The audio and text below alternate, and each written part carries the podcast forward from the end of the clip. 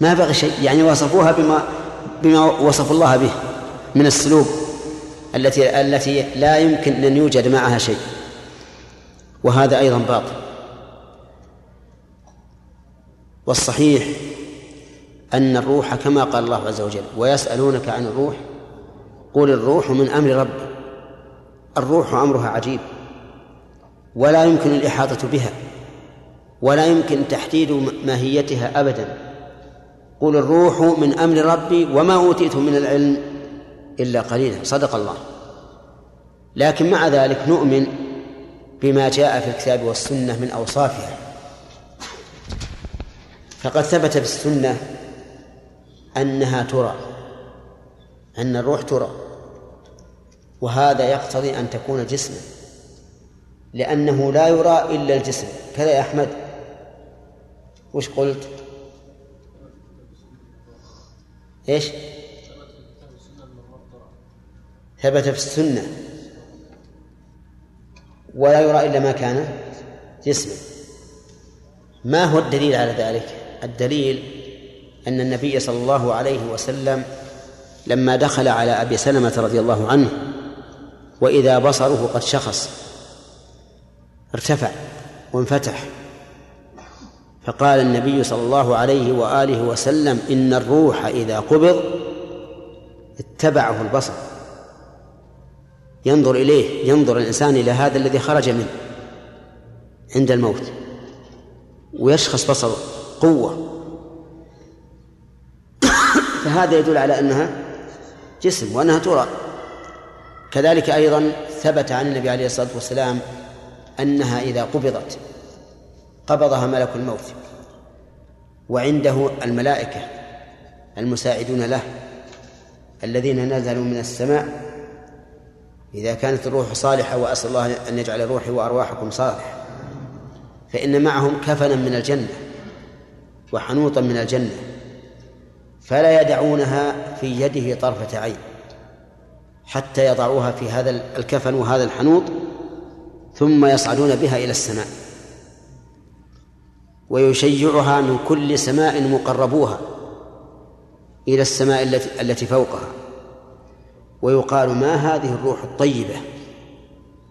فيقول الملائكة هذه روح فلان ابن فلان بأطيب ما يسمى به في الدنيا حتى تصل إلى إلى خالقها عز وجل. ثم يقول سبحانه وتعالى ردوه إلى الأرض فإني منها خلقته وفيها أعيده ومنها أخرجه تارة أخرى. فتعاد روحه في جسده حتى يأتيه الملكان ويسألاه ثم بعد ذلك تذهب إلى الجنة. نسأل الله من فضله. هذا يدل على أنها جسم أو لا؟ وجه الدلالة أنها تكفن ويصعد بها. وتطيب فهذا يدل على أنها روح. ولكن قصدي على أنها جسم هذا يدل على أنها جسم. ولكن هل هذا الجسم من جنس الأجسام المعهودة أو من من أجسام لا نعرفها؟ نعم هي من أجسام لا نعرفها لأنها ليست من مادة الجسم. الجسم من طين من تراب. والنسل من سلالة من ماء مهين. لكن هي من جسم غريب. ليس من هذه المواد التي تعرف في الدنيا أبدا. ولذلك قال الله فيها قل الروح من أمر ربي. وأما ما وصفها بعض العلماء بأنها جسم نوراني لطيف يسري في الجسد سريان سريان النار في الفحم. والماء في اللبن فهذا لا نجزم به أنها جسم نوراني الله أعلم لكن نجزم بأنها جسم يرى وأن مادتها من غير مواد الأجسام ليست من تراب ولا من مني خلقت قبل البدن والله أعلم أو أو خلقت عند تكون البدن كما فيه الخلاف. المهم أننا لا نستطيع أن نحدد من أي ماهية هي ولا هل هي نور مشع أو غير مشع الله أعلم. فإذا كانت من أمر الغيب فإننا نقتصر فيها على أي شيء؟ على ما ورد فقط. نقول إذا مات الإنسان اتبع بصره روحه ينظر إليها. ونقول إذا ما إذا قبضت فإنها تجعل في كفن ويصعد بها إلى السماء. ونقتصر على ذلك ولا نتعداه لأن هذا أمر لا نحيط به. قال وأن أرواح الورى لم تعدم. قوله الورى يعني بذلك الخلق. مع كونها مخلوقة فاستفهمي. قول المخلوقة هذا رد لقول الفلاسفة الذين يقولون إنها قديمة وأنها ليست حادثة. فإن لأن عقيدتنا أنها مخلوقة لقوله تعالى الله خالق كل شيء وهو على كل شيء وكيل. ثم قال المؤلف رحمه الله فكل فكل ما عن سيد الخلق ورد من أمر هذا الباب حق لا يرد. كل ما عن سيد الخلق وهو رسول الله صلى الله عليه وآله وسلم. والسيد ذو الشرف والجاه والخلق جميع الخلق. فرسول الله صلى الله عليه وآله وسلم أشرف الخلق على الإطلاق. قال الناظم وأشرف الخلق على الإطلاق نبينا فمل عن الشقاق. أو أفضل الخلق على الإطلاق نبينا. فهو عليه الصلاة والسلام سيد الخلق. هكذا قال المؤلف وكثير من أهل العلم أن رسول الله صلى الله عليه وآله وسلم سيد الخلق. أما النبي صلى الله عليه وسلم فحدث عن نفسه وقال أنا سيد ولد آدم. أنا سيد ولد آدم. والبشر هل هم أفضل من الملائكة أو لا؟ في ذلك خلاف بين العلماء. وجمع شيخ الإسلام رحمه الله بين النصوص في هذا الأمر وقال إن الملائكة أفضل باعتبار البداية لأنهم خلقوا من نور والبشر من طين. والملا والبشر أفضل باعتبار النهاية لأنهم يخلدون في الجنة ويرون من النعيم ما لا ما لا يحصل للملائكة. بل الملائكة يدخلون عليهم من كل باب يهنئونهم. والملائكة يدخلون عليهم من كل باب سلام عليكم بما صبرتم. فالمهم أنه إذا كان البشر أفضل من من الملائكة فالنبي صلى الله عليه وآله وسلم سيد الخلق. وقوله كل ما عن سيد الخلق في هذا دليل على أن المؤلف يرى جواز إطلاق السيادة على النبي صلى الله عليه وآله وسلم. وهذا لا شك فيه باعتبار الخبر أن نخبر بأنه سيد الخلق أو سيد الأنبياء أو سيد الرسل. وأما عند خطابه فإن النبي صلى الله عليه وآله وسلم لما قالوا له أنت سيدنا وابن سيدنا قال قولوا بقولكم أو بعض قولكم ولا يستهلكم الشيطان فحذرهم من الغلو إذا خاطبوه بمثل هذا الخطاب. وهناك فرق بين المخاطبة وبين الإخبار. فنخبر بأنه سيد الخلق وأن وأنه عليه الصلاة والسلام أفضل الخلق. لكن عندما نخاطبه فإنه يجب علينا التحرز من المغالاة لقوله قولوا بقولكم أو بعض قولكم ولا يستهوينكم الشيطان. نعم.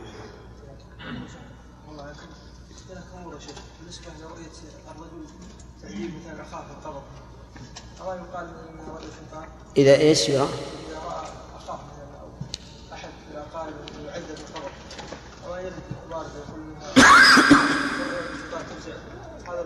نعم. قول الروح هذا اذا كان باعتبار اذا خرجت من تكتلت وتجمدت كما لم تصل يتجمد بعد موته هذا أمر ثاني الأمر الثالث تعديل الروح. إذا كان قائل إن الروح تعذب فما لم بالجسم إيش؟ نعم. نعم. هي التي عن نعم. والنفس؟ نعم. أما الأول وهو قولك إذا رؤي الإنسان يعذب في قبره. فنحن قلنا إذا كانت رؤيا حق وذلك بأن يكون لها شاهد. مثل أن يكون هذا الرجل معروفا بمنع الزكاة مثلا أو بالتقصير في واجب.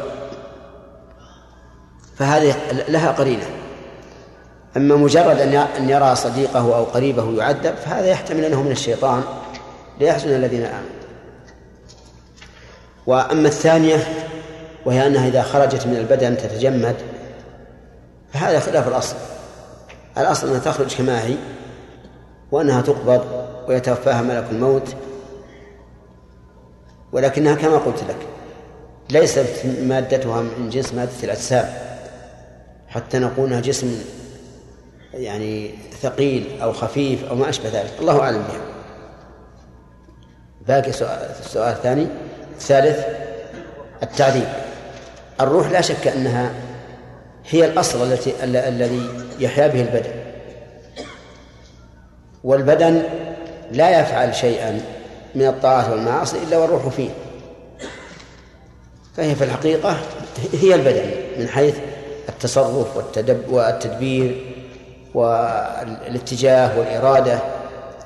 فصار العذاب عليها والنعم عليها كما ثبت عن النبي عليه الصلاة والسلام أن أرواح المؤمنين في أجواف طير أو معلقة هي نفس الروح تسرح في الجنة حيث شاءت.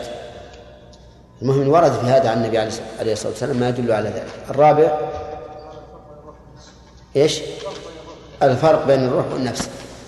الروح ما به حياة البدن كما عرفت والنفس قد يراد بها الإرادة. كما يقال أمرت نفسه بكذا إن النفس لأمارة بالسوء. والروح هي اللي بها حياة البدن. والنفس قد تطلق كما قلت على ما يكون في, في الإنسان من الإرادات وغيره. نعم. ابن القيم له له كتاب اسمه كتاب الروح. أفاض في هذه المسائل وأكثر. لكن في أشياء منامات يعني الإنسان قد يشك في صحتها. نعم. ها؟ نعم. ما أدري. هو يتحضر الأرواح. والله اللي أعرف أنها اللي تحضر الشياطين.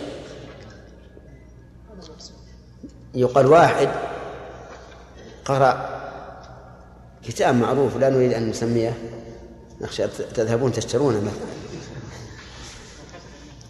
لا لا لا لا, لا تخبر به. قرأ هذا الكتاب هذا الكتاب يحضر الجن ويفرقه. فقرأ الجملة التي تحضر الجن. ولم يعرف الجملة التي تفرقهم. فملأوا عليه الدار. وتكلف في كيف يفرق هؤلاء الجماعة. حتى جاء الله له برجل يعرف. وقال له إذا قرأت هذه وحضروا عندك فاقرأ هذا حتى يتفرق. فإياك أن تقرب هذه الكتب. لأن أخشى أن تضع في أن تضع نفسك في مأسر نعم. وأمر يأجوج وموجوج أثبتي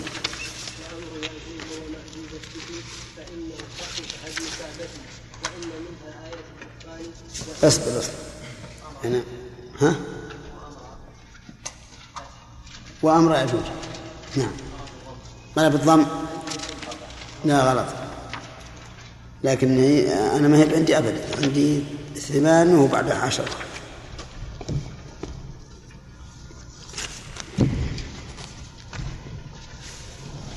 شيبة حاضر هو اللي أعطاني إياه. لا بس عشان صح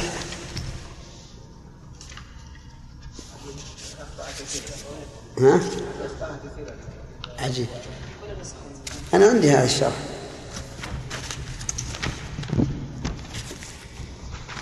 بسم الله الرحمن الرحيم. الحمد لله رب العالمين وصلى الله وسلم على نبينا محمد وعلى آله وأصحابه أجمعين. سبق لنا خذ يا خالد. تكفينا هذه. سبق لنا ما ذكر أو ما ذكرنا عن فتنة القبر وعذاب القبر ونعيم القبر. فنسأل الآن هل ثبت في القرآن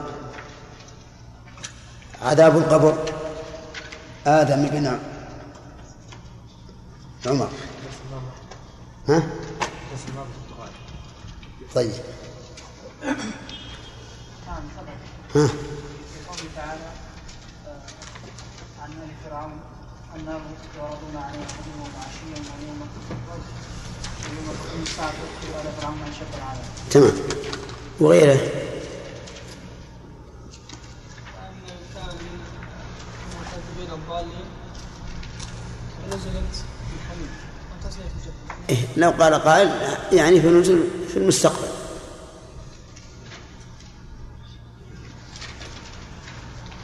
ماذا تقول؟ ذكر الله بعد الموت. ها؟ جاءت بعد الموت. لأن الآيات في سياق المحتضر في سياق المحتضر. تمام. نعم.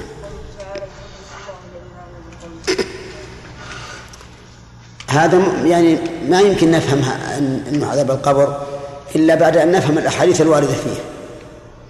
أنا أريد أن نفهم عذاب القبر من نفس الآية.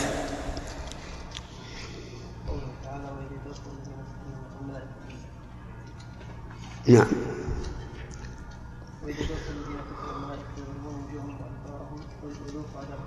طيب. أن الله ذكر أن الملائكة يتوفون الذين كفروا يضربون وجوههم وأدبارهم وذوقوا عذاب الحريق. طيب في عد عبد الله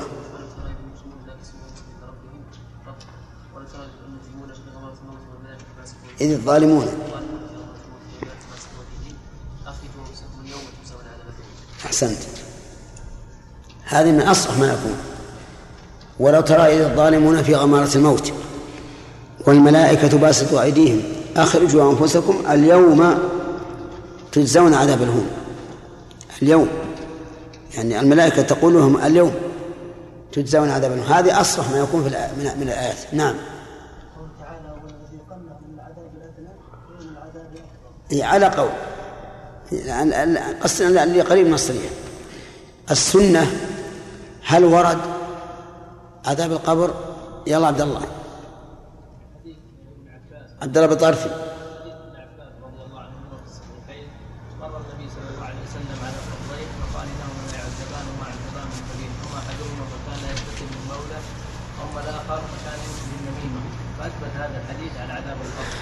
يقول لك هذا خبر آحاد وخبر الآحاد لا تثبت به العقائد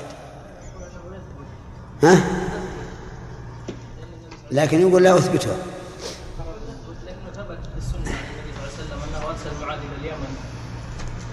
إيه؟ طيب ونقول لها أيضا هل أنت تقول في صلاتك أعوذ بالله من عذاب جهنم ومن عذاب القبر نقول هل أنت تقول في صلاتك أعوذ بالله من عذاب جهنم ومن عذاب القبر؟ أي نعم. نقول هل تقولها ولا لا؟ هل تستعيذ من شيء لا وجود له؟ نقول له هل تستعيذ من شيء لا وجود له؟ إذن أنت تقر بهذا في أعظم موقف من مواقف الدنيا في صلاتك. تقول أعوذ بالله من عذاب جهنم ومن عذاب القبر. أفلا تستحي على نفسك؟ سبحان الله. وما وما قاله الأخ عبد الله صحيح. نحن نثبت العقائد بالخبر الصحيح سواء كان متواترا أو أحادا. طيب. عذاب القبر آه، ذكرنا فيه بحوثا. لعلكم تفهمون هل هو دائم ومنقطع؟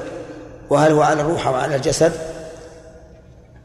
وذكرنا التفصيل فيه.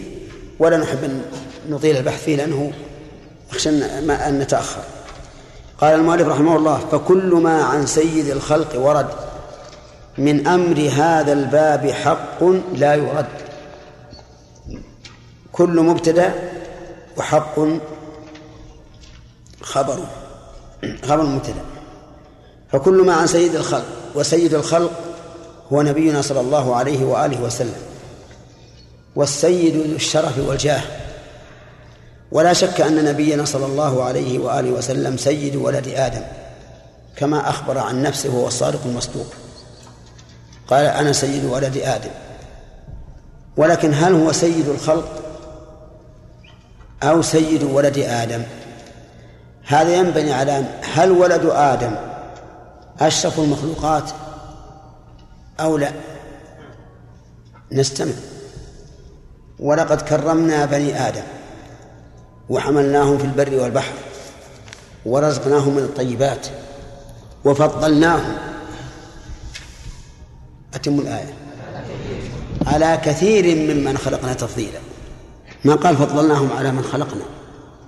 على كثير ممن خلقنا. وهناك من خلق الله من لم يفضل عليهم بنو آدم. ومن ثم اختلف العلماء. هل الملائكة أفضل أو بنو آدم أفضل؟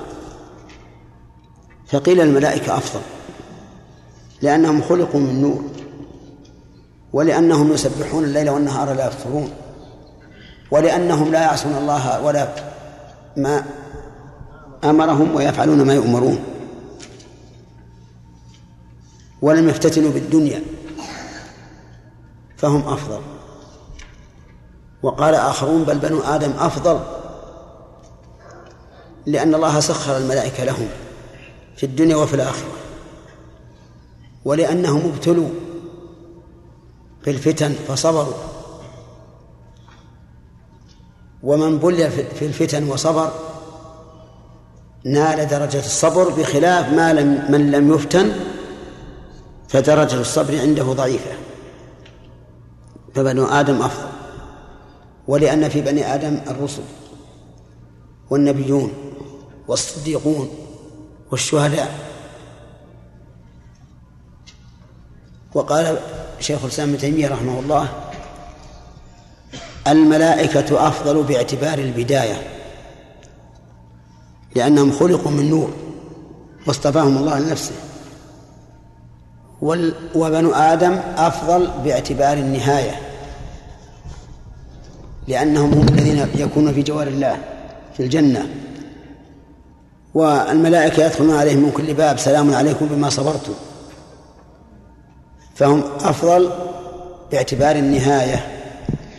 بناء على هذا إذا قلنا بنو آدم أفضل من الملائكة فمحمد صلى الله عليه وآله وسلم سيد الخلق.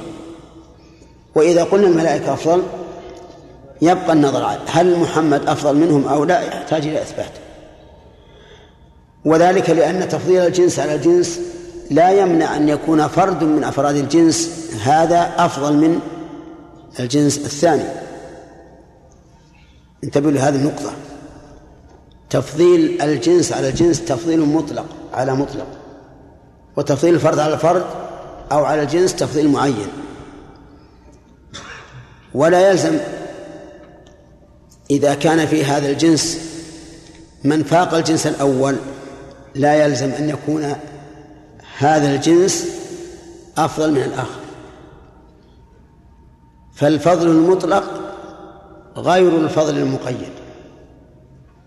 ولهذا لو قال قائل يوجد لعثمان رضي الله عنه مناقب ليست لعلي ولعلي مناقب ليست لعثمان.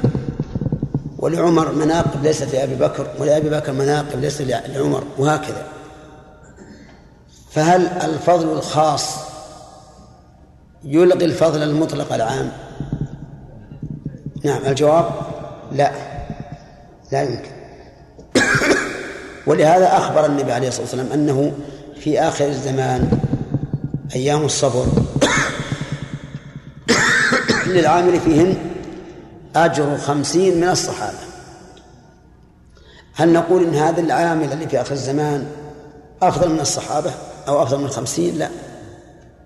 فضله خاص حيث عمل في هذا الزمان المظلم الذي لا يجد من ينصره بل يجد من يستهزئ به ويسخر به والصحابة كلهم يعملون بالحق. فله أجر خمسين من الصحابة لما يعانيه من القيام بشرائع دينه. وليس أفضل من الصحابة.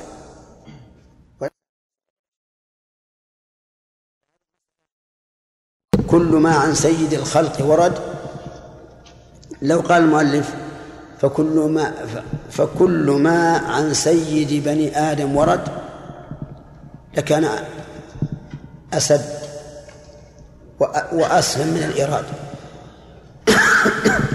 قال من أمر هذا الباب. هذا الباب. أي باب هو؟ يعني باب البرزخ. فتنته وعذابه. والباب يعبر به والباب يعبر به العلماء عن المسألة. يقال في هذا الباب أي في هذه المسألة. دائما تجدون في كلام ابن القيم كلام شيخ الإسلام ابن تيمية وغيره. كلام الإمام أحمد مثل قوله لا وضوء لمن لم يذكر اسم الله عليه. قال الإمام أحمد لا يثبت في هذا الباب شيء. ما معنى في هذا الباب؟ أي باب التسمية عن الوضوء. فالعلماء يعبرون بالباب عن المسألة. فقول المؤلف من من أمر هذا الباب يعني فتنة القبر وعذاب القبر. كل ما ورد عن النبي صلى الله عليه وآله وسلم فهو حق ثابت. يجب علينا أن نؤمن به سواء أدركته عقولنا أم لم تدركه وسواء أدركته حواسنا أم لم تدركه يجب علينا أن أن نؤمن به. ومن ذلك عذاب القبر يجب علينا أن نؤمن به وإن لم تدركه الحواس. فلو قال قائل أن أنا نبشت القبر ولم أجد أثرا للتعذيب في جسد في جسد الميت وهو كافر قلنا له هذا إيش؟ أمر غيبي لو أراد الله تعالى أن يكون محسوسا لأبرزه مع أنه قد يكشف. عن العذاب في القبر. كما كشف للنبي صلى الله عليه وآله وسلم في الرجلين اللذين يعذب يعذبان. بالنميمة وعدم التنزه من البول. ووضع عليهما جريدة رطبة وقال لعله يخفف عنهما ما لم ييبسا. وسقت هذا الحديث مع وضوحه. للتنبيه على مسألة من أغرب مسائل الدنيا. ما هو مسائل العلم؟ أغرب مسائل الدنيا. ما هي؟ أن بعض الناس إذا دفن الميت أتى بجريدة خضراء وغرزها في القبر أو بشجرة خضراء وغرزها في القبر. لماذا؟ ها؟ لعله يخفف عنه ما لم ييبس إذا أسأت الظن بأخيك. الآن فعلك هذا إساءة الظن بالميت. هل تعلم الغيب أنه يعذب؟ نعم. احتياطا في التهمة. تهمة. هذه تهمة عظيمة. ثم مع كونها إساءة للميت هي بدعة في دين الله. لأن الرسول صلى الله عليه وآله وسلم لم يكن يضع الجريدة على كل قبر إنما وضعها على من كشف له أنهما يعذبان. فإذا فهل كان الرسول كلما دفن ميتا وضع عليه جريدة؟ أبدا. فهذه جمعت بين إساءة الظن بالميت وبين البدعة في دين الله. وهذا من الضلال من الضلال أن يزين للإنسان سوء العمل.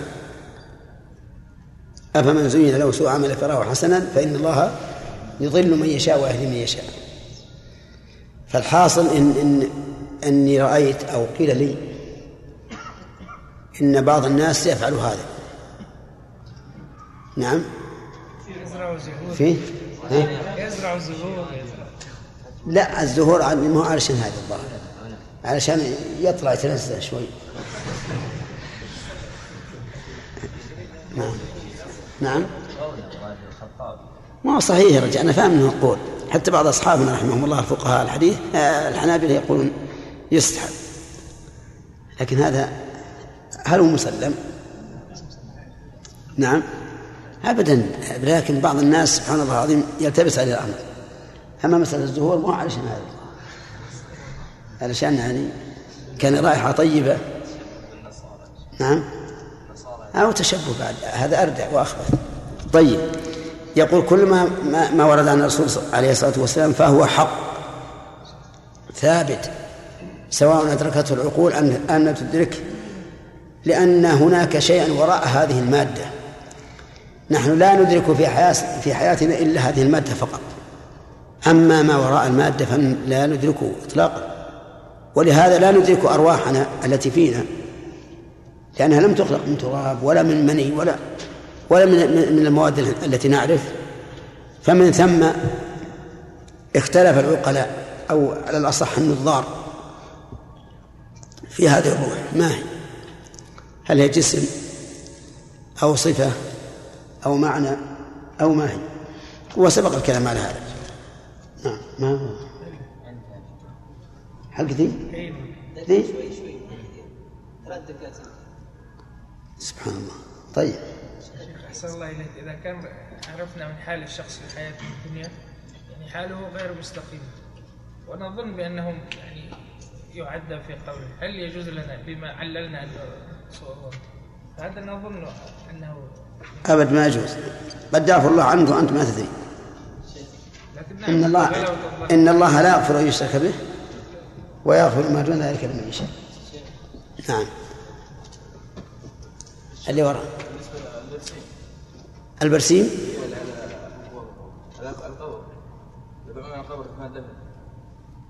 برسيم؟ هي يابس يمكن ها ادخل البرسيم علشان أعواده الظاهر. بدل بدل الإذخر. ولهذا أظنه يابس مو مو رطب. رطب؟ إيه. التراب. يعني ما يجري طيب عندنا الآن هنا في في القصيم اللبن يضعون مثلا مدر صغير على الخروق ثم يضعون عليه الطين.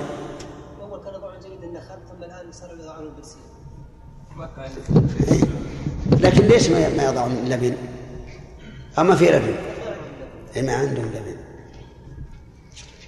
الله هو كل تعرف الحديث حديث العباس بن عبد المطلب لما قال الرسول عليه الصلاة والسلام لما منع من أخذ الأشجار في مكة قال إلا الاذخر فإنه لقبورهم فأذن له في الاذخر أذن في الاذخر فإذا كان الاذخر غير موجود والبرسيم يقوم مقامه فلا بأس.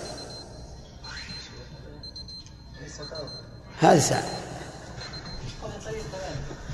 لا لا ها؟ هذا هو الصحيح. هنا صحيح هذا هو الصحيح. خير إن شاء الله ما يخالف نعم.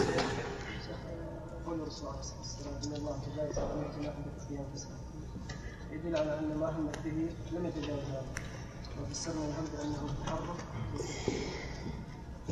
كيف الجمع بين هذا الحديث صلى الله عليه وسلم هذا في قراءة الليل فليكن في في الليل إن شاء الله. لا شيخ هذا مر علينا في الطلاق. مر علينا في الطلاق. هو ما مر علينا في الطلاق. خلوا الطلاق. إحنا ذكرنا الفرق واضح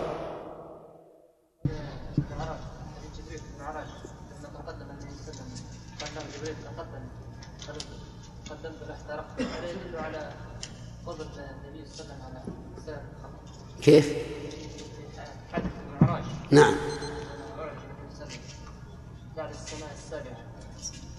له جبريل قال النبي صلى الله عليه وسلم تقدم فقال فهنا يترك الخليل خليلا فقال له تقدمت تحت هذا على أفضلية النبي صلى الله عليه وسلم؟ لا هذه مثل ما قلنا قبل قليل.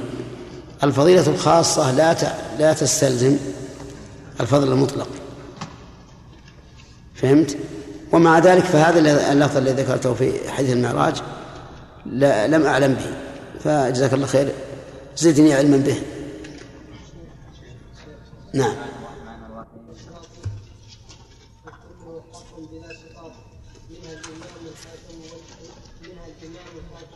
أحسنت نعم. منها الإمام محمد محمد وأنه بباب بباب عن بباب وأنه يقتل بالدجال بباب لب عن عباد وأما يجوب وما والحق فهدم كعبته وأن منها آية الدخان وأنه. نعم. وأنه. نعم. وإن منها آية الدخان.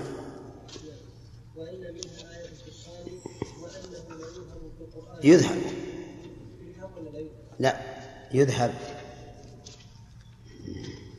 وإن منها آية الدخان وإنه يذهب بالقرآن وليس شمس تنشق من ضروري كذات أجيال على المشهور وآخر الآيات حشر النار كما أتى في مكة من أخبار بس بسم الله الرحمن الرحيم. قال المؤلف رحمه الله تعالى وما أتى في النص من أشراط فإنه حق فكله حق بلا شطاط. ما مبتدأ. وما أتى يعني والذي أتى. ومن بيان للذي لما؟ بيان لما؟ فهي بيانية. وجملة فكله حق خبر المبتدأ يعني كل ما أتى في النص من أشراط الساعة فكله حق بلا شطاط أي بلا شطط في اعتقاده ولا في المنازعة فيه. بل يجب أن يكون مسلما. وأشراط الساعة علاماتها الدالة على قربها وهي أنواع منها ما مضى ومنها ما هو حاضر ومنها ما هو مستقبل. والمراد به المستقبل يعني الأشراط الكبيرة العظمى. فلها أشراط. وإنما قدم الله تعالى لها أشراطا لعظمها وأهميتها. فكان لها أشراط هي مقدمات أو مقدمات بين يديها من أجل أن ينتبه الناس ويستعدوا لها. قال منها أي من أشراطها الإمام الخاتم الفصيح محمد المهدي. نعم. منها من أشراط الساعة الإمام. الإمام يعني الذي يؤم الناس لا في في الصلاة ولكن في القيادة. يكون إماما لهم أعظم كالخليفة. هذا الإمام يقول إنه الخاتم الخاتم. الخاتم لمن؟ الخاتم للأئمة لأنه لا إمام بعده فهو خاتم الأئمة واسمه يقول محمد ولقبه المهدي يعني الذي هداه الله عز وجل. هذا المهدي يبعث في آخر الزمان إذا ملئت الأرض ظلما وجورا. ونسي فيها الحق. وصار المظلوم لقمة للظالم. وانتشرت الفوضى. فحينئذ يبعث الله هذا الرجل إماما مصلحا للخلق مبينا للحق. والأحاديث الواردة فيه تنقسم إلى ثلاثة أقسام. صحيح وحسن وضعيف بل منها ما هو موضوع. وقد اختلف العلماء في إثباته فمنهم من قال إنه لا مهدي وأن جميع الأحاديث الواردة في ذلك ضعيفة ولا تقوم بها حجة وهذه مسألة غيبية مهمة. لا يمكن أن تترك لم تبين إلا في أحاديث ضعيفة أو تبلغ درجة الحسن بتعدد طرقها. فلا عبرة بها. ومنهم من قال يجب أن نتبع الحق. فإذا جاءت السنة الكثيرة عن رسول الله صلى الله عليه وآله وسلم في هذا الرجل ومنها ما يبلغ درجة الصحة فإن الواجب القول به أنه يخرج رجل في آخر الزمان عند فساد الأمة ليخرج الناس من الظلمات إلى النور. والله على كل شيء قدير. ولكن هذا المهدي ليس مهدي الرافضة الذين ينتظرونه ليس مهدي ليس مهدي الرافضة الذي ينتظرونه. فإنهم ينتظرون مهديا يخرج من سرداب سامراء يدعون أنه اختفى عن الحروب والفتن في زمن علي بن أبي طالب رضي الله عنه وما بعده.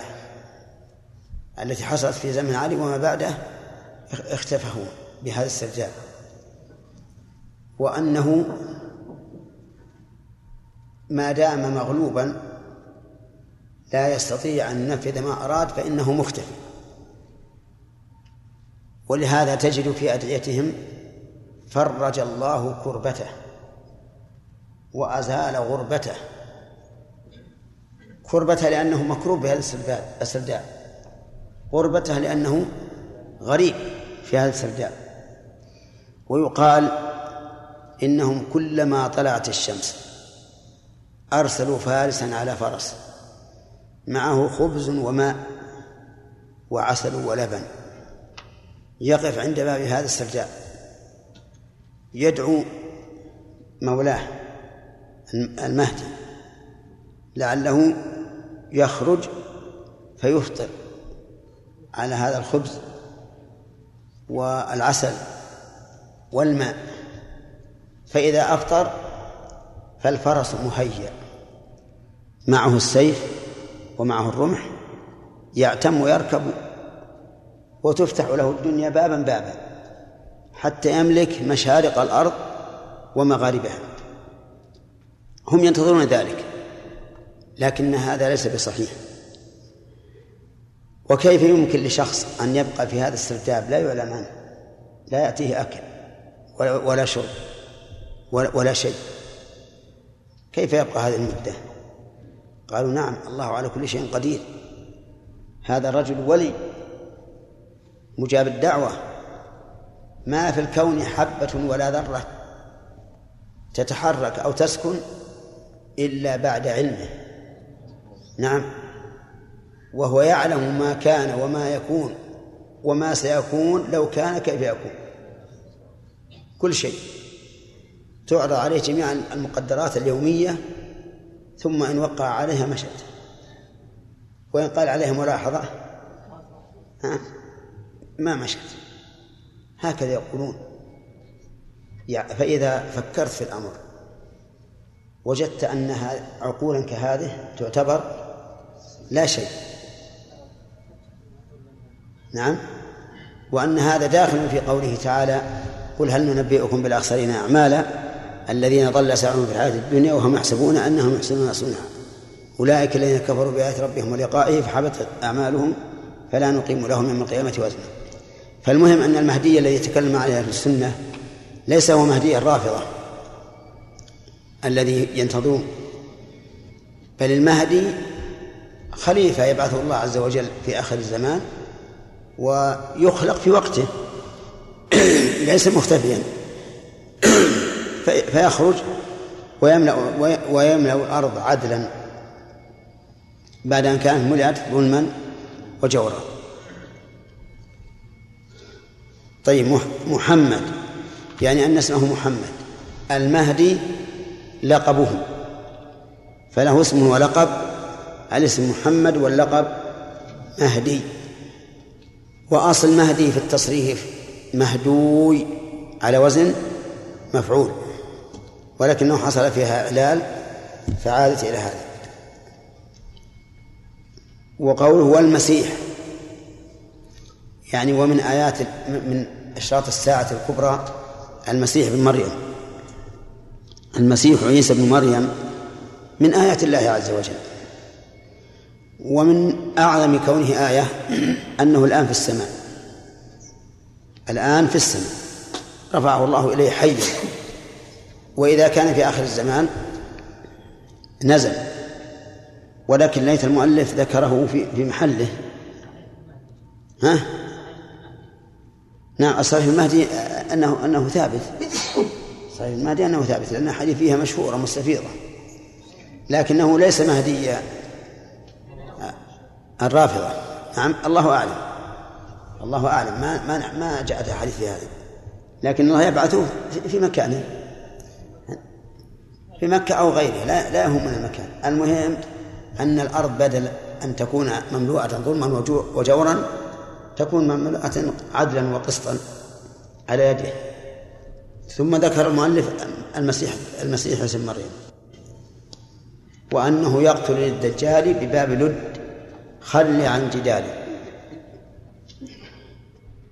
المسيح اسم مريم من آيات الله عز وجل ابتداء وانتهاء. أما ابتداء فلأن الله خلقه من أم بلا أب. وأما انتهاء فإنه الآن في السماء حي وينزل من السماء عند قيام الساعة فيقتل المسيح الدجال. يقتله عند باب اللد واللد قرية من قرى فلسطين. وكذلك أيضا وأنه يقتل الدجال بباب لد خل عن جدال. إذا مسيح قتل مسيحا. مسيح الهدى قتل مسيح. الضلالة. ثم قال وأمر يأجوج ومأجوج ومأجوج اثبتي فإنه حق كهدم الكعبة. هذه هذا هو الشرط الرابع. لأن الأول المهدي والثاني المسيح عيسى بن مريم والثالث الدجال والرابع عيسى بن مريم. إيه، نعم الرابع. اصبر يا أخي اصبر أولا المهدي ثم ثم المسيح ابن مريم ثم الدجال. الثلاثة الرابع يجوز وماجوز لكن نزول عيسى بعد الدجال. وكان عليه أن يقدم الدجال أولا ثم عيسى بن مريم. لأن عيسى بن مريم يقتل الدجال صح بذلك الحديث. أما أما أمر يأجوج ومأجوج فيقول أثبته فإنه حق. نعم نثبته لأنه حق جاء في القرآن.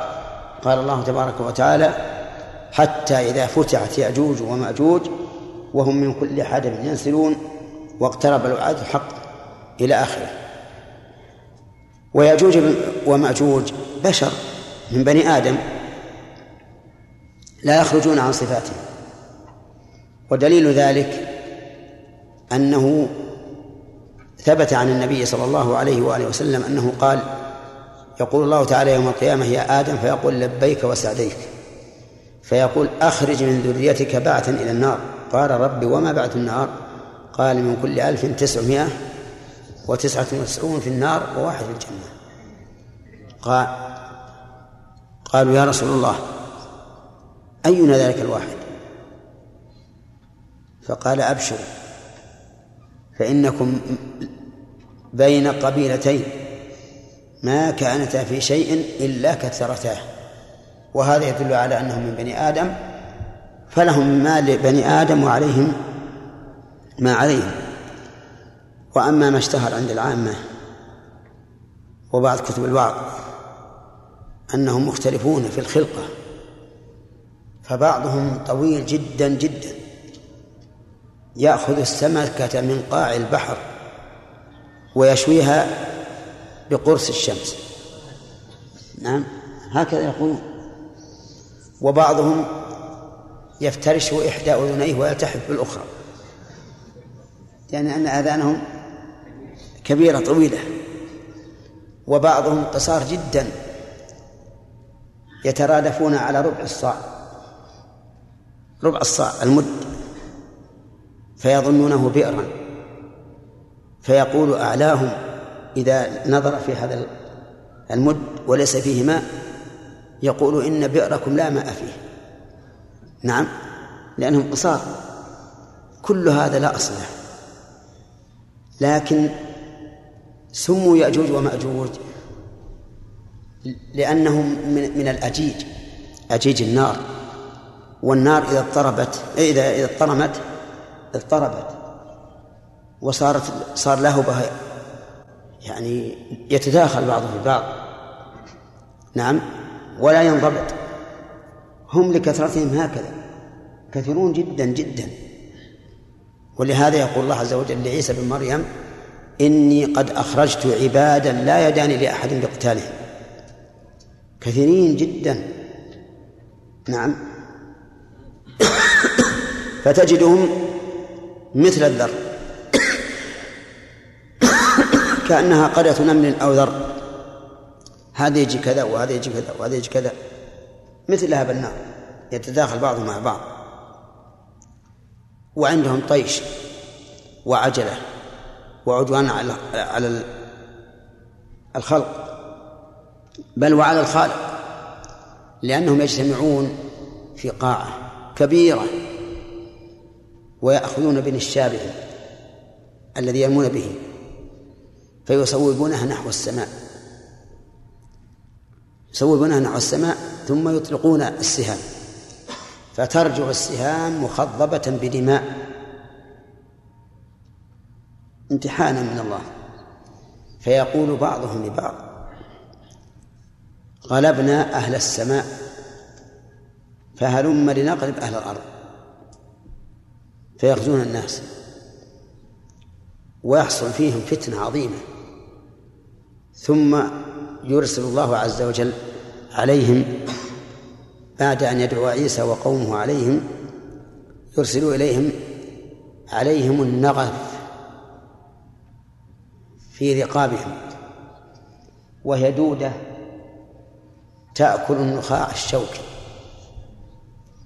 فيصبحون موتى ميتة رجل واحد فيملؤون الأرض نتنا وزهما ورائحة كريهة. فيرغب عيسى بن مريم إلى الله عز وجل أن يخلصهم من شر هذه الأجساد المنتنة. فيبعث الله تعالى طيورا كأعناق الإبل تأخذ الواحد منهم ثم ترميه بالبحر. فهؤلاء هم يأجوج ومأجوج وهم من أشراط الساعة الكبيرة القريبة من قيامها. طيب فإن قال قائل ما تقولون في قصة القرنين؟ حيث بلغ مشرق الشمس. فوجدها تطلع على قوم قال الله لم نجعل لهم بدونها سترا. كذلك وقد أحطنا بما لديه خبرا ثم أتبع سببا حتى إذا بلغ بين السدين. وجد من دونهما قوما لا يكادون يفقهون قولا لأن لغتهم غريبة. فقالوا إن يأجوج ومأجوج مفسدون في الأرض. فهل نجعل لك خرجا على أن تجعل بيننا وبينهم سدا إلى آخره؟ وهذا يدل على أنهم كانوا موجودين. فكيف يكونون موجودين؟ من عهد ذي القرنين ومن أشراط الساعة. خروجهم من أشراط الساعة. نقول إن الذي من أشراط الساعة ليس إيجادهم بل خروجهم على الناس وعبثهم في الأرض وفسادهم فيها. أما وجودهم فهم موجودون إلى الآن من زمن ذي القرنين إلى الآن. موجودون منفرجين في محل. فإذا أراد الله خروجهم سلطهم وجعل لهم قدرة وقوة ينفذون من وراء هذه السدود نعم. حتى إذا بلغ بين السدين وجد من دونهما قوما لا هذا في الشرق في شرق الدنيا. لكن أين هو على التحديد؟ ما وصلوا إليه. يقال لكن ما هو مو ثابت. نعم.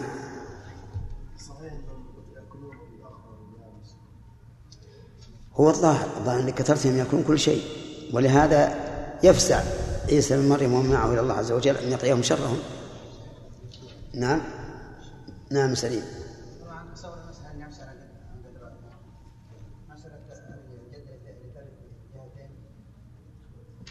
إيه؟ أنا قلت لكم أبى أكتبها ما كتبتها. ما كتبتها أكتبها إن شاء الله وأجيبها.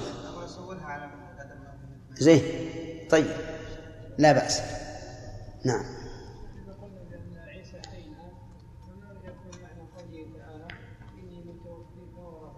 نعم.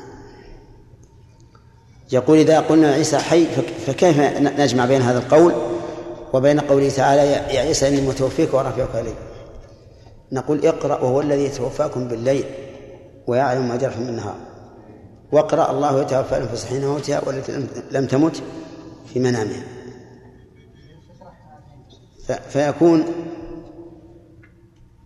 عيسى بن مريم توفاه الله يعني قبضه.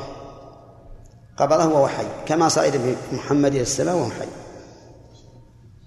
نعم. لا لا خلها إذا جاوبته نعم. نعم النشاء صحة الأثر وعلاقته بالنفي قوله لا تقوم الساعة حتى يسوق رجل من قحطان الناس بعصره. كيف؟ يقول هذا الأثر لا تقوم الساعة حتى يسوق الناس حتى يخرج رجل من قحطان. يسوق الناس هذا القحطاني والسفياني في ثبوتهما نظر. نعم. نعم حمد ما درج المؤلف على التقسيم أشراط صغرى لأن هذا هو المعروف. هو الواقع.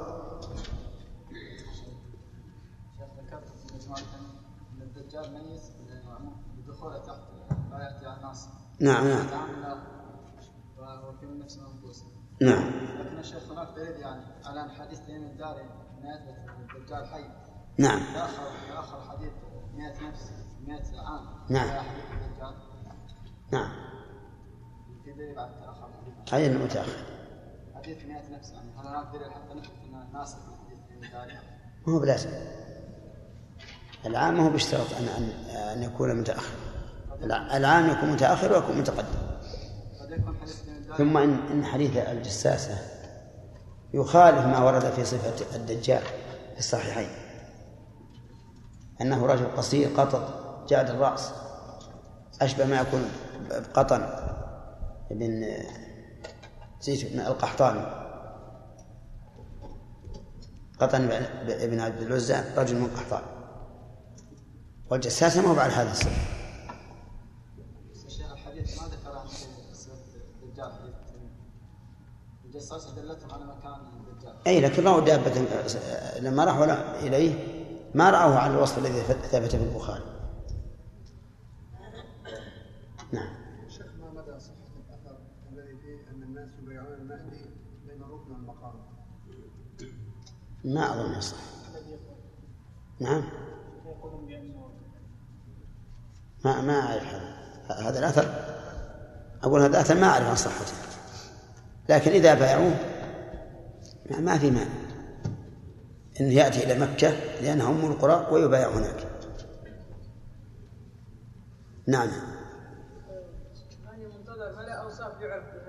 إيش؟ مدى اوصاف يعرف بها كيف نعرفه اذا كان موجود على على الأرض؟ مدى؟ من؟ أي هو ذكروا أن أنه يشبه النبي صلى الله عليه وسلم وأنه وأن اسمه كسمه وأنه من بني هاشم من ذرية النبي صلى الله عليه وسلم. لكن الشيء اللي شبه متواتر أنه سيخرج وأما صفته فإن ثبت بها شيء وجب الأخذ بها وإلا فلا. نعم. هل تريد أن نشرح من جديد الدجال؟ نعم الله الناس كيف؟ طيب أولا ما نبدأ من الآن من أجل بدر ومن شاكله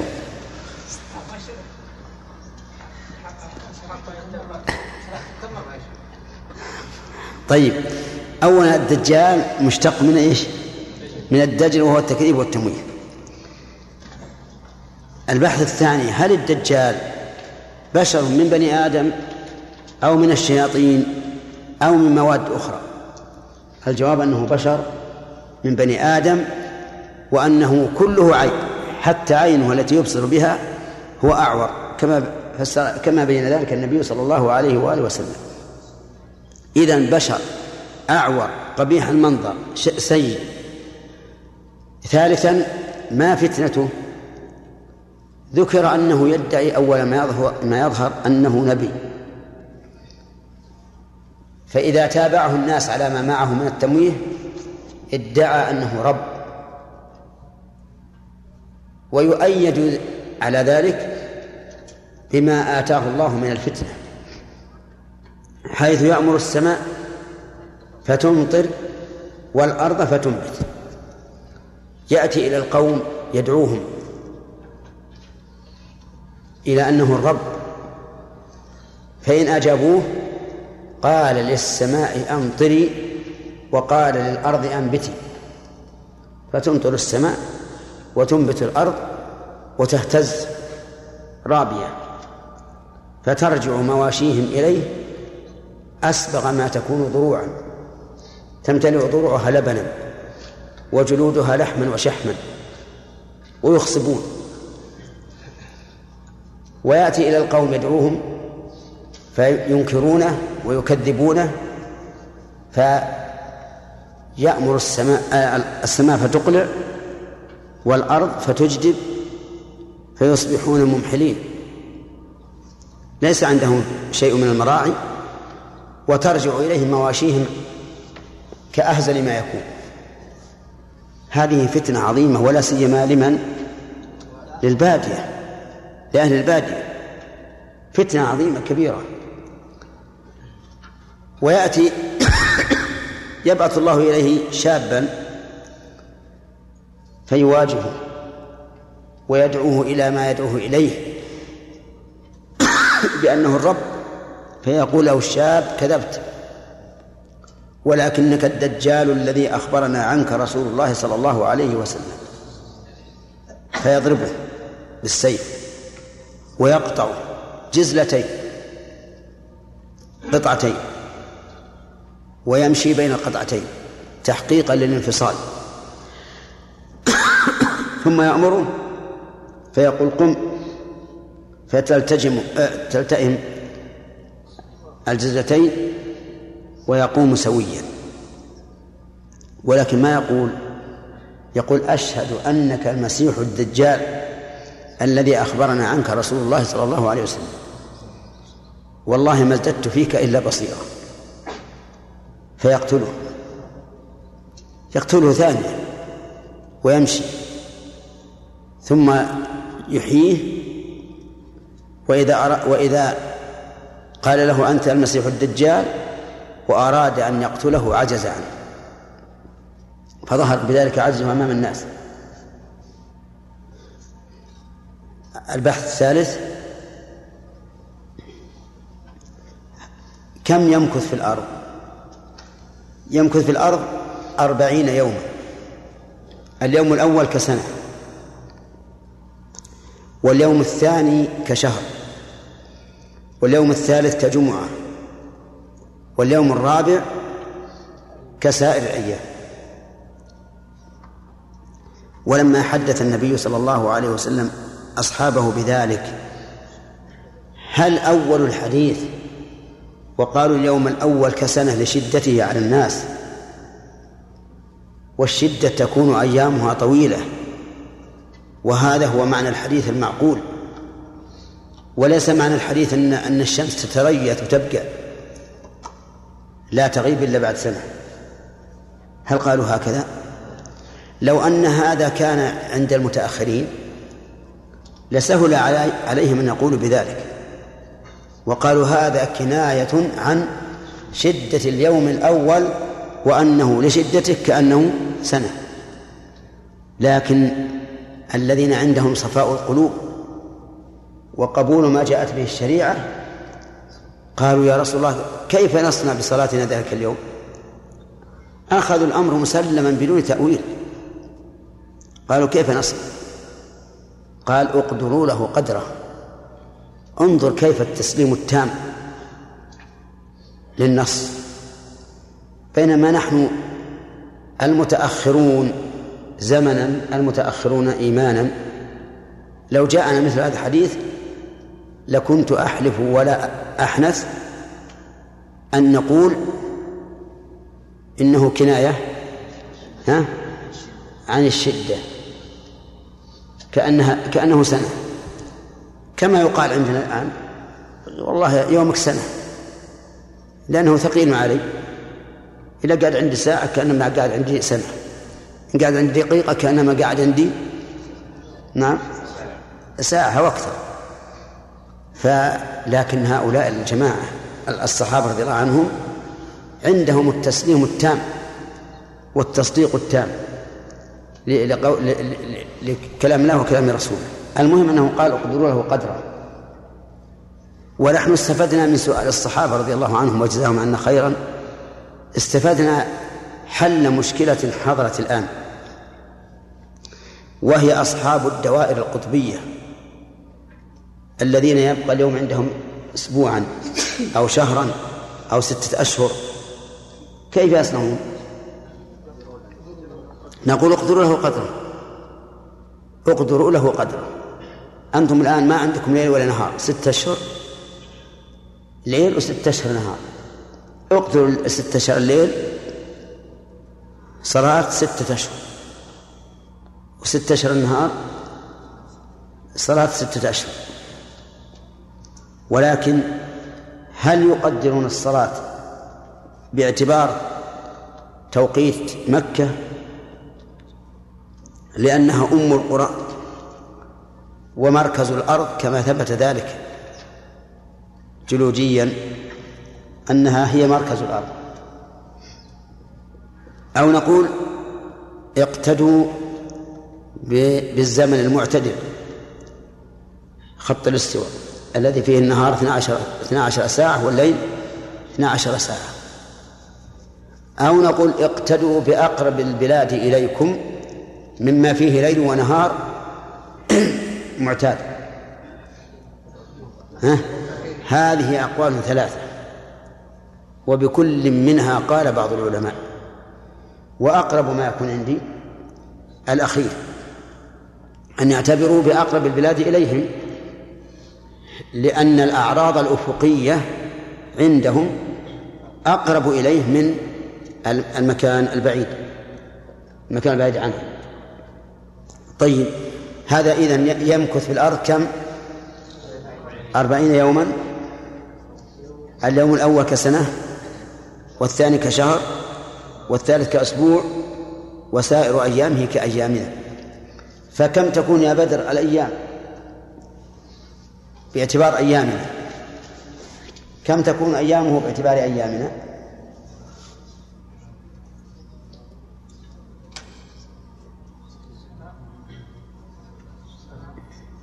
ها. سنة.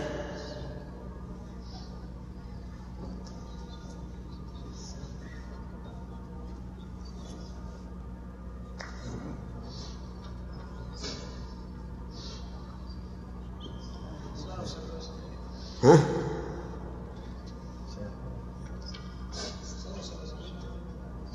كيف تسمي؟ سنة وسبعة وسبعين؟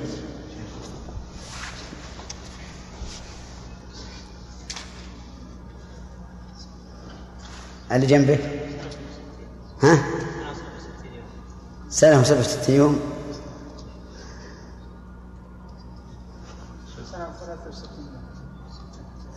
طيب اصبر اصبر. الظاهر إنكم اختلفتم. عندنا سنة. وشهر كم؟ ثلاثين يوم. وأسبوع سبعة وثلاثين يوم. وسبع وعشرين. و37 نعم.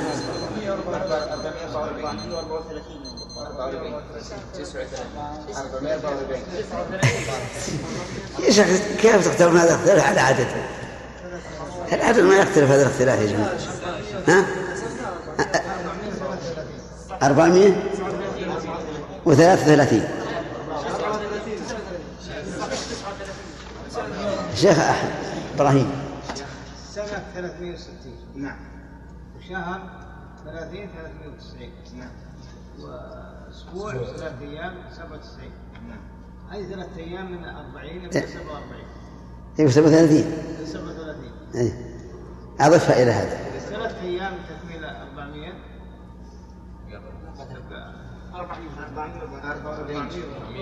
أربعمائة وأربعة وأربعين.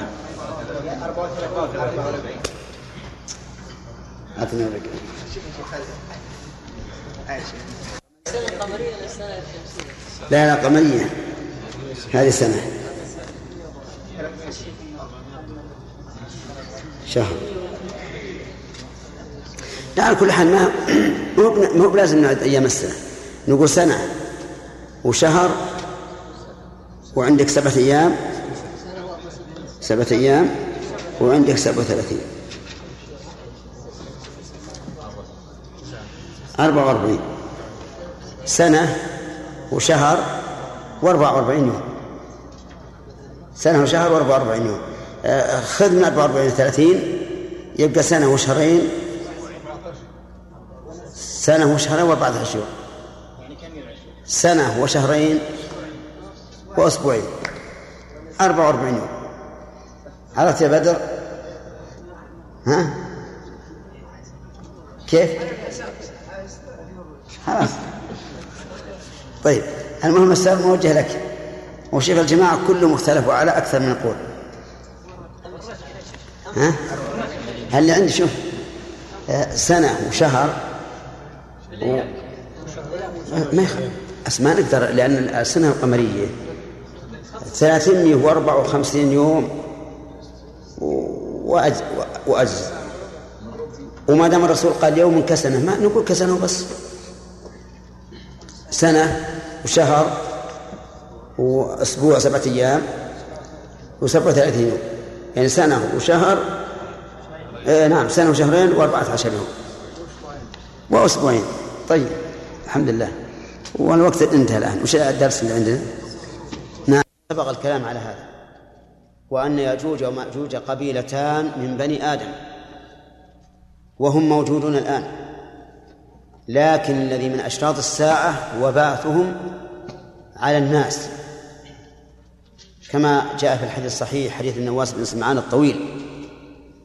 قال يقول الله تعالى لعيسى بن مريم إني قد بعثت عبادا لا يدان لأحد بقتالهم فحرز عبادي إلى الطور.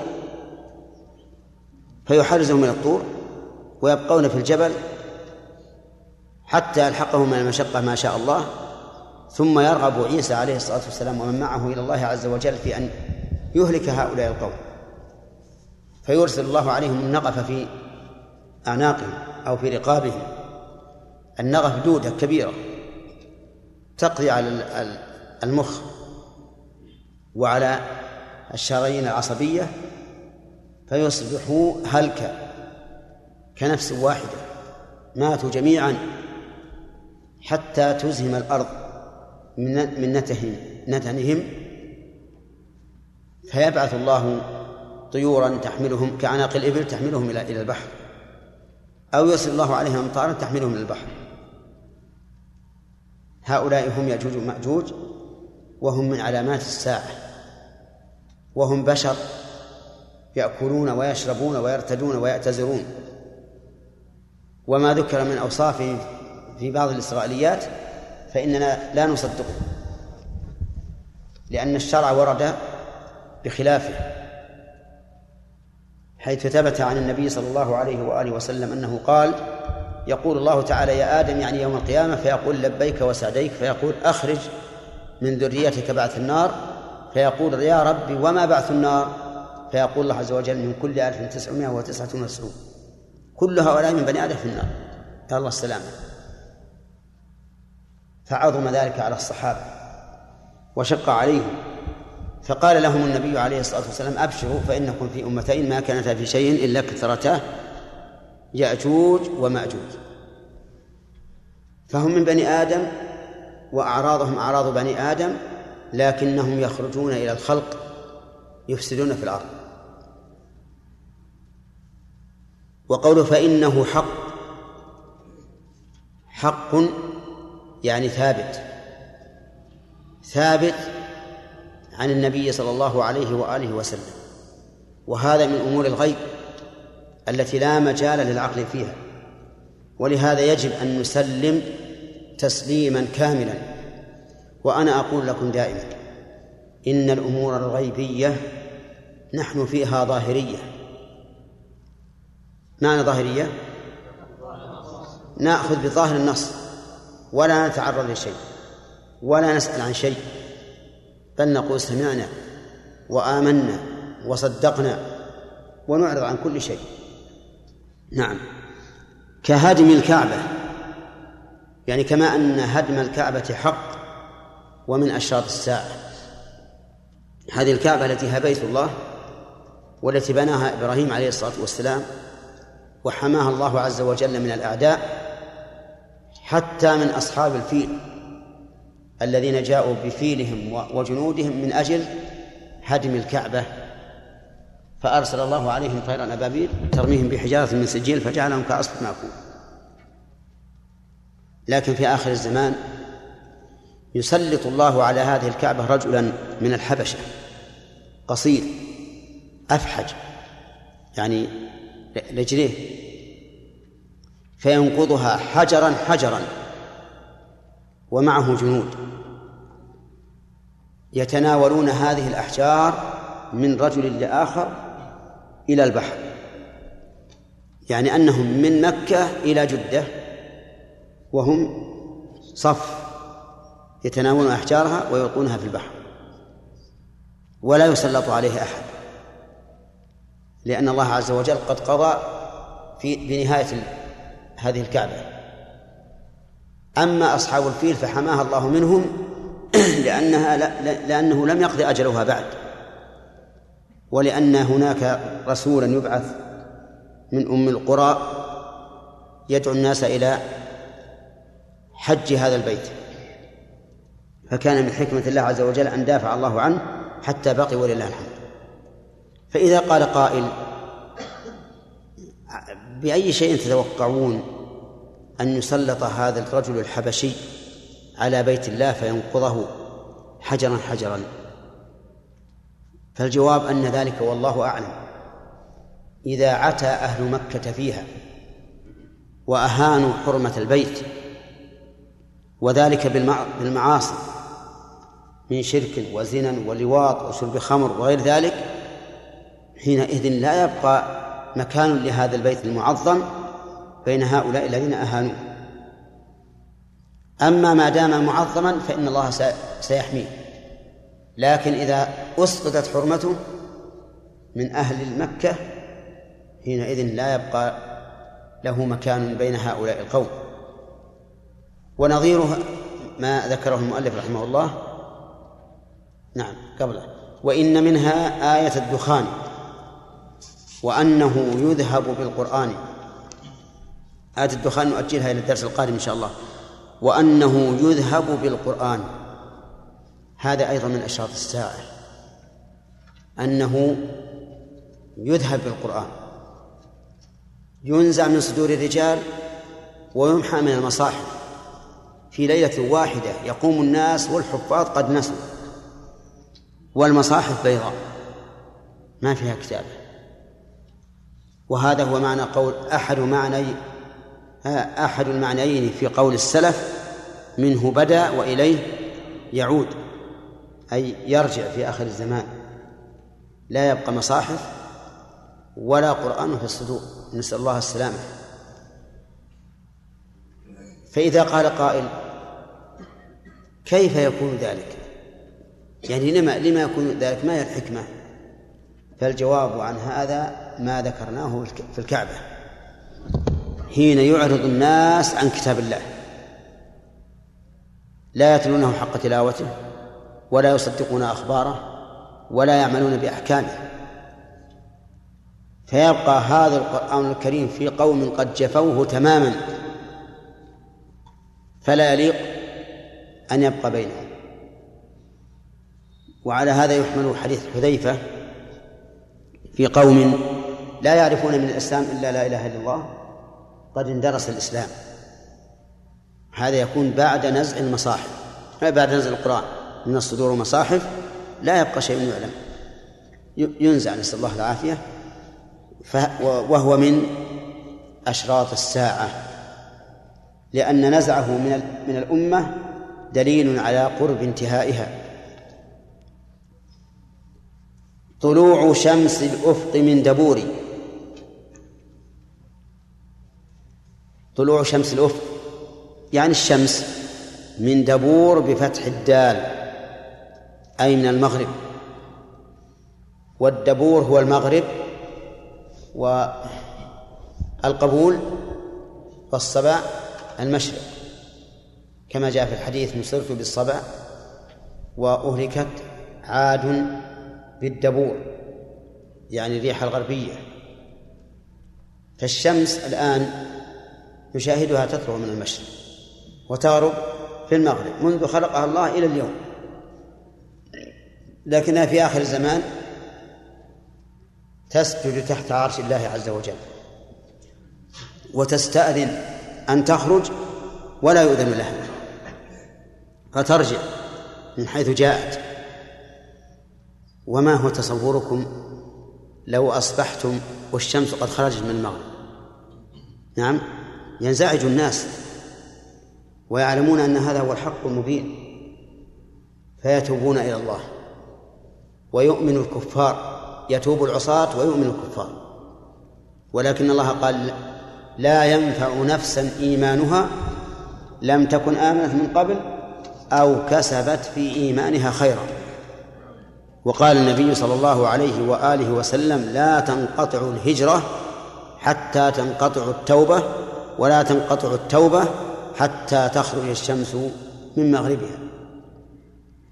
إذن خروجها من مغربها يعني نهاية الدنيا. اختل سيرها. خربت الأفلاك بإذن الله عز وجل. لأن اتجاه الأفلاك كله للغرب. فإذا انعكست القضية معناها أن نظام الكون قد تغير. وآن آه، انقضاؤه. وآن انقضاؤه. فيكون طلوع الشمس من المغرب من أشراط الساعة الكبار أو أو الصغار. من أشراط الساعة الكبار. وفي حديث وفي هذا الحديث دليل على أن الشمس هي التي تدور على الأرض وأن بدورانها على الأرض يحصل, يحصل اختلاف الليل والنهار. لقول الله تعالى وترى الشمس إذا طلعت تزاور عن كهفهم ذات اليمين وإذا غربت تقرضهم ذات الشمال. أربعة أفعال كلها مسندة للشمس. طلعت. الثاني تزاور. الثالث غربت. الرابع تقرضهم وإذا أضيف الفعل إلى إلى فاعله فالأصل أنه واقع منه حقيقة. هذا هو الأصل. ولهذا نقول إنه يجب علينا أن نعتقد بأن الشمس هي التي تدور على الأرض لأن هذا هو ظاهر القرآن وليس لنا إلا الظاهر. نعم لو ثبت بطريق علمي لا إشكال فيه أن اختلاف الليل والنهار بدوران الأرض فحينئذ نقول به لأنه ونقول به ونقول إنه لا يعارض ظاهر القرآن. لما سبق من أنه لا تعارض بين قطعيين ولا بين قطعي وظني. كيف لا يعارض القرآن؟ لاحتمال أن يكون المراد بقوله طلعت في في رؤية العين لا في حقيقة الواقع. وهو حقيقة في رؤية العين لا تطلع هذا إذا ثبت قطعا ثبوتا يقينيا بأن الشمس لا تدور على الأرض وأن اختلاف الليل والنهار إنما هو بدوران الأرض فقط. لكنه عندي وأنا قاصر العلم في مسألة الفلك أنه لم يثبت بعد. لم يثبت. من يقول هذا؟ من يقول؟ قالوا لأن الأرض جرم صغير والكبير لا يدور على الصغير لأن الصغير يكون تابعا لا متبوعا. قلنا هي ما هي تابعة للأرض. تدور من أفق بعيد جدا. تدور حول حول الأرض. والله تعالى سخرها لأجل مصلحة العباد. ما هي المسألة؟ كبير ومكبور. حتى نقول لا سلطان للأرض على الشمس. أبدا. الكل مسخر بأمر الله. فسخر الله هذه الشمس العظيمة أن تدور على الأرض من أجل مصلحة الخلق. من أجل مصلحة الخلق. فإذا قال قائل طيب ما تفسيركم اختلاف الفصول؟ من برد إلى حر إلى وسط. وسهل التفسير نفس الشمس لها حركة. تقرب من الشمال وتقرب من الجنوب. إذا قربت من الشمال توسطت على الرؤوس فاشتد حرارتها حرارتها. لأن الحرارة إذا كانت عمودية تكون أشد مما إذا كانت جانبية. والمسألة واضحة ولله الحمد. لكن لو قال لنا هؤلاء العلماء علماء الفلك إننا متيقنون هذا قلنا تيقنكم لكم. ولا نقول إنكم كفرتم بذلك لأن المسألة مجرد ظاهر القرآن. فإذا كنتم متيقنين لهذا فأنتم على يقينكم. ولا نقول أزيلوا هذا اليقين. لا نقول هذا.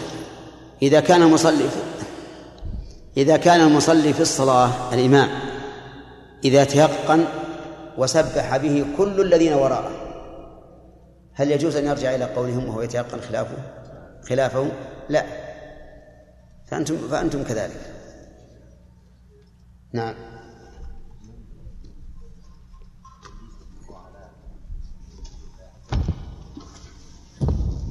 نعم. نعم.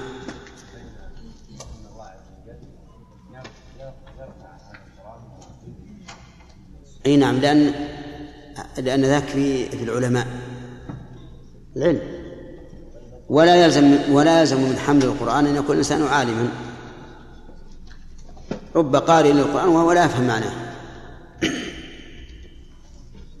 نعم الذين قالوا بهذا القول أدلة قوية في النظر منها يقولون أنك إذا سقطت القمر أو المرأة معين السعود تدخل الجاذبية.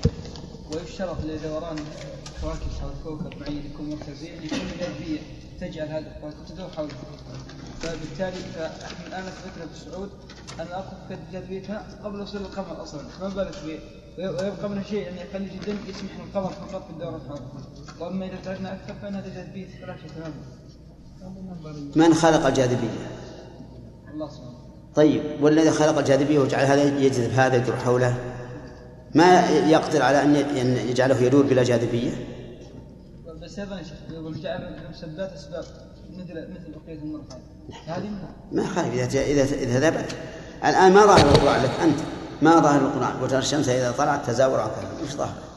طبعا الظاهر ان الشمس هي التي تدور طيب خذ هذا خذ هذا الظاهر حتى تيقن. وإذا تيقنت فأنت في حل أن تأخذ باليقين ثم تصرف. القرآن عن ظاهره إلى ما يوافق اليقين لأن القطع ما يمكن يخالفه ها؟ في هذا المجال كله. اجمعه ونظر أنت. أما أنا مهما كان ما أنا ما أنا مقتنع إلا لو لو لو أركب مثل بعيد مرة على الأرض وأشوف المسألة.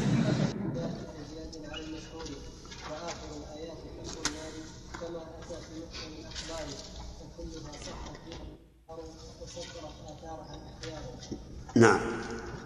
بسم الله الرحمن الرحيم. سبق لنا ذكر أشراط الساعة الكبرى.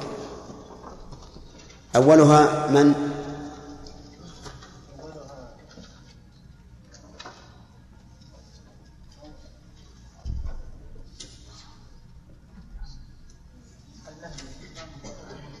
أحسنت. أولها المهدي. والثاني؟ المسيح.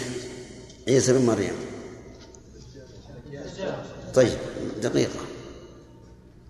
لكن عيسى بن مريم إنما ينزل لقتل الدجال فيكون الدجال قبله طيب إذن ترتيب المهدي الدجال نزول عيسى يأجوج ومأجوج. أربعة هذه متوالية. الخامس هدم الكعبة. والسادس آية الدخان. الذهاب بالقرآن. والثامن طلوع الشمس من مغربها. والتاسع قال كذات أجياد على المشهور. هذا مبتدأ درس اليوم. أي أخرناه. نعم. نتكلم عنه إن شاء الله.